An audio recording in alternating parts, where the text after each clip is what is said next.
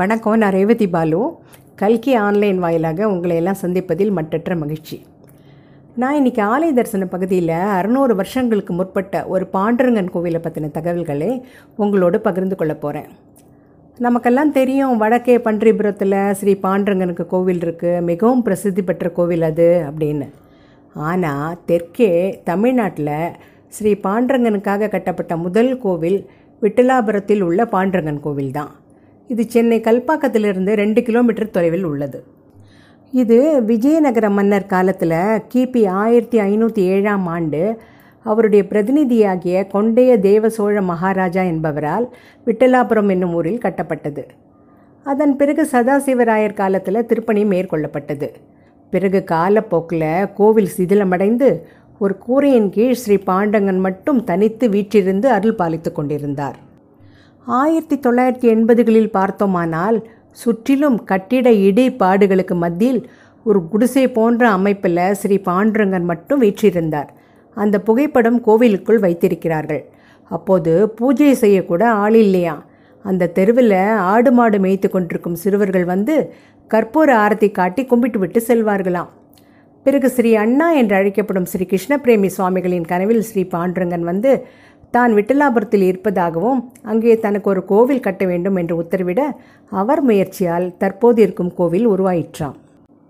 கருடாழ்வாரை தரிசித்துவிட்டு கோவிலுக்குள் நுழைந்தால் கோவிலின் முக்கிய சன்னதி ஸ்ரீ பிரேமிக்க விட்டலன் என்று அழைக்கப்படும் பாண்டங்கன் சன்னதி. ஸ்ரீ விட்டலன் ருக்மணி சத்யபாமா தேவிகளுடன் இங்கே அருள் பாலிக்கிறார். சுற்றுப்பிரகாரத்தில் ஸ்ரீ சந்தான லட்சுமிக்கும் சன்னதி அமைக்கப்பட்டிருக்கு.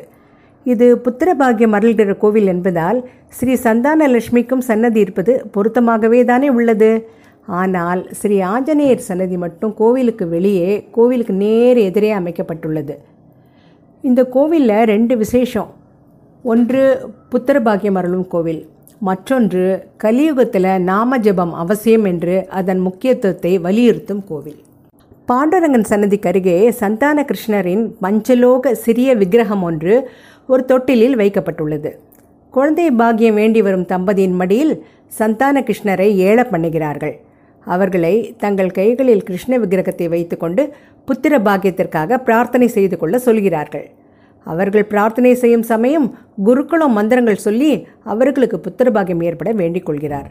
இந்த பிரார்த்தனைகள் நிச்சயம் நிறைவேறுகின்றன என்பதற்கு சாட்சியாக நான் கோவிலுக்கு சென்ற சமயம் ஒரு தம்பதி தங்கள் ஏழு வயது பெண் குழந்தையுடன் ஸ்ரீ விட்டலனை தரிசிக்க வந்திருந்தனர். ஒரு எட்டு வருஷங்களுக்கு முன்னால் சென்னையிலிருந்து இந்த கோவிலின் விசேஷத்தை கேள்விப்பட்டு இங்கே வந்து கிருஷ்ண விக்கிரகத்தை மடியில் வைத்துக்கொண்டு பிரார்த்தனை செய்து கொண்டார்களாம். அடுத்த வருஷமே பிரார்த்தனை பலித்து இந்த பெண் குழந்தை பிறந்தது என்று கூறினார்கள். குழந்தைக்கு ஆறு மாதம் ஆனபோது உடனே கை குழந்தையுடன் பெருமாளுக்கு நன்றி சொல்ல வந்ததாகவும் கூறினார்கள். அதன் பிறகு வர இயலவில்லை என்றும் ஏழு வருஷத்துக்கு பிறகு இப்போதுதான் ஸ்ரீ விட்டலனை தரிசிக்க வருவதாகவும் கூறினார்கள். சன்னதியின் உள்ளே குட்டி கிருஷ்ணர் இருப்பதால் காலையில் கோவில் திறந்ததும் முதல் நைவேத்தியம் சர்க்கரையும் எண்ணெயும் தானா. பிறகு தயிர் சாதம், மாலை வேளையில் சித்திரான்னங்கள் நைவேத்தியம் செய்யப்படுகிறது. காலையில் பெருமாளும் தாயாரும் தாயம் விளையாடுவார்களாம். அவர்கள் சார்பில் குருக்கள் தாயக்கட்டை உருட்டி போட்டு தாயம் விழும் வரை ஆட்டம் தொடருமாம். மாலையில் பூப்பந்தாட்டம், அதுவும் இது போலவே பெருமாள் கையில் பந்தை கொடுத்து வாங்கி தாயார் கையில் கொடுத்து என்று சிறிது நேரம் விளையாட்டு. அப்புறம் தினமும் டோலோத்சவம். ஊஞ்சல் இல்லை, ஆனால் பாவனையாக ஊஞ்சல் ஆடுவது போல செய்வார்களாம். சனிக்கிழமைகளில் பக்தர்கள் நிறைய பேர் தரிசனத்துக்காக வருவார்களாம், கூட்டம் இருக்குமாம். ஏகாதசி அன்று மட்டும்தான் திருமஞ்சனம். இந்த கோவில் தொல்லியல் துறையின் கீழ் வருகிறது. இங்கே பிரம்மோற்சவம் இது வரைக்கும் ஆரம்பிக்கப்படவில்லை. பாண்டங்கனோட சிரசில் சிவன் இருப்பதாக ஐதீகமாக, அதனால் இங்கே சிவராத்திரி மிக சிறப்பாக கொண்டாடப்படுகிறது. மாசி மகத்தன்று தீர்த்தவாரி உற்சவமும் உண்டு. ஸ்ரீ பாண்டங்கன் சதுரங்கப்பட்டினம் என்னும் இடத்தில் சமுத்திரத்தில் தீர்த்தமாடி பக்தர்களுக்கு அருள் பாலிப்பார். ஆஷாட ஏகாதசியும் கைசிக ஏகாதசியும் இங்கே மிக விசேஷமாக கொண்டாடப்படுகிறது.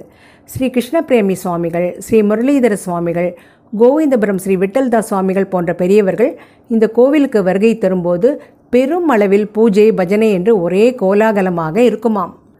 இப்போது புதிதாக மூன்று சன்னதிகள் கட்டப்பட்டிருக்கின்றன. அந்த ஊரில் ஆங்காங்கே கவனிக்கப்படாமல் இருந்த ஒரு சீனிவாச பெருமாள், வரதராஜ பெருமாள், ஸ்ரீ ராமானுஜர் ஆகிய விக்கிரகங்கள் இங்கே பிரதிஷ்டை செய்யப்பட்டிருக்கின்றன. இந்த கலியுகத்தில் ஜனங்களை கரியேற்றக்கூடிய ஒரே விஷயம் நாமஸ்மரணை, நாம சங்கீர்த்தனம் அப்படின்னு தினந்தோறும் கேள்விப்படுறோம். அப்பேற்பட்ட நாமஸ்மரணையை வலியுறுத்தும் ஒரு கோவில்தான் ஸ்ரீ பிரேமிக விட்டல் கோவில். நமக்காகவே நாமம், நாமத்துக்காகவே நாம், நாமம் சொல்வதே புண்ணியம், நாமத்தை மறத்தலே பாவம். பல ஜென்மத்தில் புண்ணியம் செஞ்சாதான் ஒருவனுடைய நாவில் பகவானின் நாமம் வரும். இறைவனோட நாமங்கள் ஜபிக்கப்படும் இடங்களில் அந்த சூழ்நிலையே புனிதமாகி விடுகிறது. எந்த வேலையையும் நாமம் சொல்லிக்கொண்டே ஆரம்பிப்போம், நாமம் சொல்லிக்கொண்டே செய்வோம், நாமம் சொல்லிக்கொண்டே முடிப்போம். இப்படி கடவுளின் நாமம் சொல்லிக்கொண்டே இருப்பது நமது வீட்டுக்கு, நாட்டுக்கு, உலகத்துக்கு எல்லாத்துக்கும் ரொம்ப நல்லது. சதா ஹரிநாமத்தை சொல்லிக்கொண்டே இருப்பவருக்கு எந்த பாவமும் ஏற்பட வழி இல்லை, செல்வம் கொழிக்கும். வாழ்க்கைக்கு இதை விட சுலபமான வழி வேறு உண்டோ? இதெல்லாம் என்னன்னு கேட்குறீங்க. இந்த வாக்கியங்கள் எல்லாம் இந்த கோவிலின் வெளிப்பிரகாரத்தில் சுற்றுச்சுவரில் எழுதப்பட்டிருக்கின்றன. நாமஸ்மரணையை வலியுறுத்துவதற்காக இவ்வாறு எழுதப்பட்டு வைக்கப்பட்டிருக்கின்றன. கோவிலுக்கு வருபவர்களே அன்போடு உட்கார வைத்து சிறிது நேரம் நாமம் சொல்லிவிட்டு செல்லுங்களேன் என்கிறார்கள். பக்தர்களும் குடும்பத்தோடு ஸ்ரீ பிரேமிக விட்டலன் சன்னதி எதிரே உட்கார்ந்து நாமம் சொல்கிறார்கள்.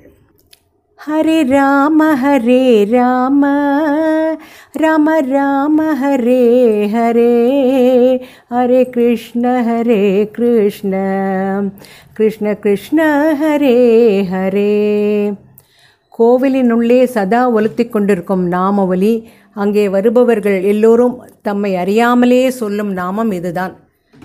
கோவிலை விட்டு வெளியே வந்தாலும் அந்த நாம ஒலி நம்மை பின்தொடர நம் நாவிலும் நாமம் தொடர்ந்து ஒலித்து கொண்டே இருப்பதை உணர முடிகிறது.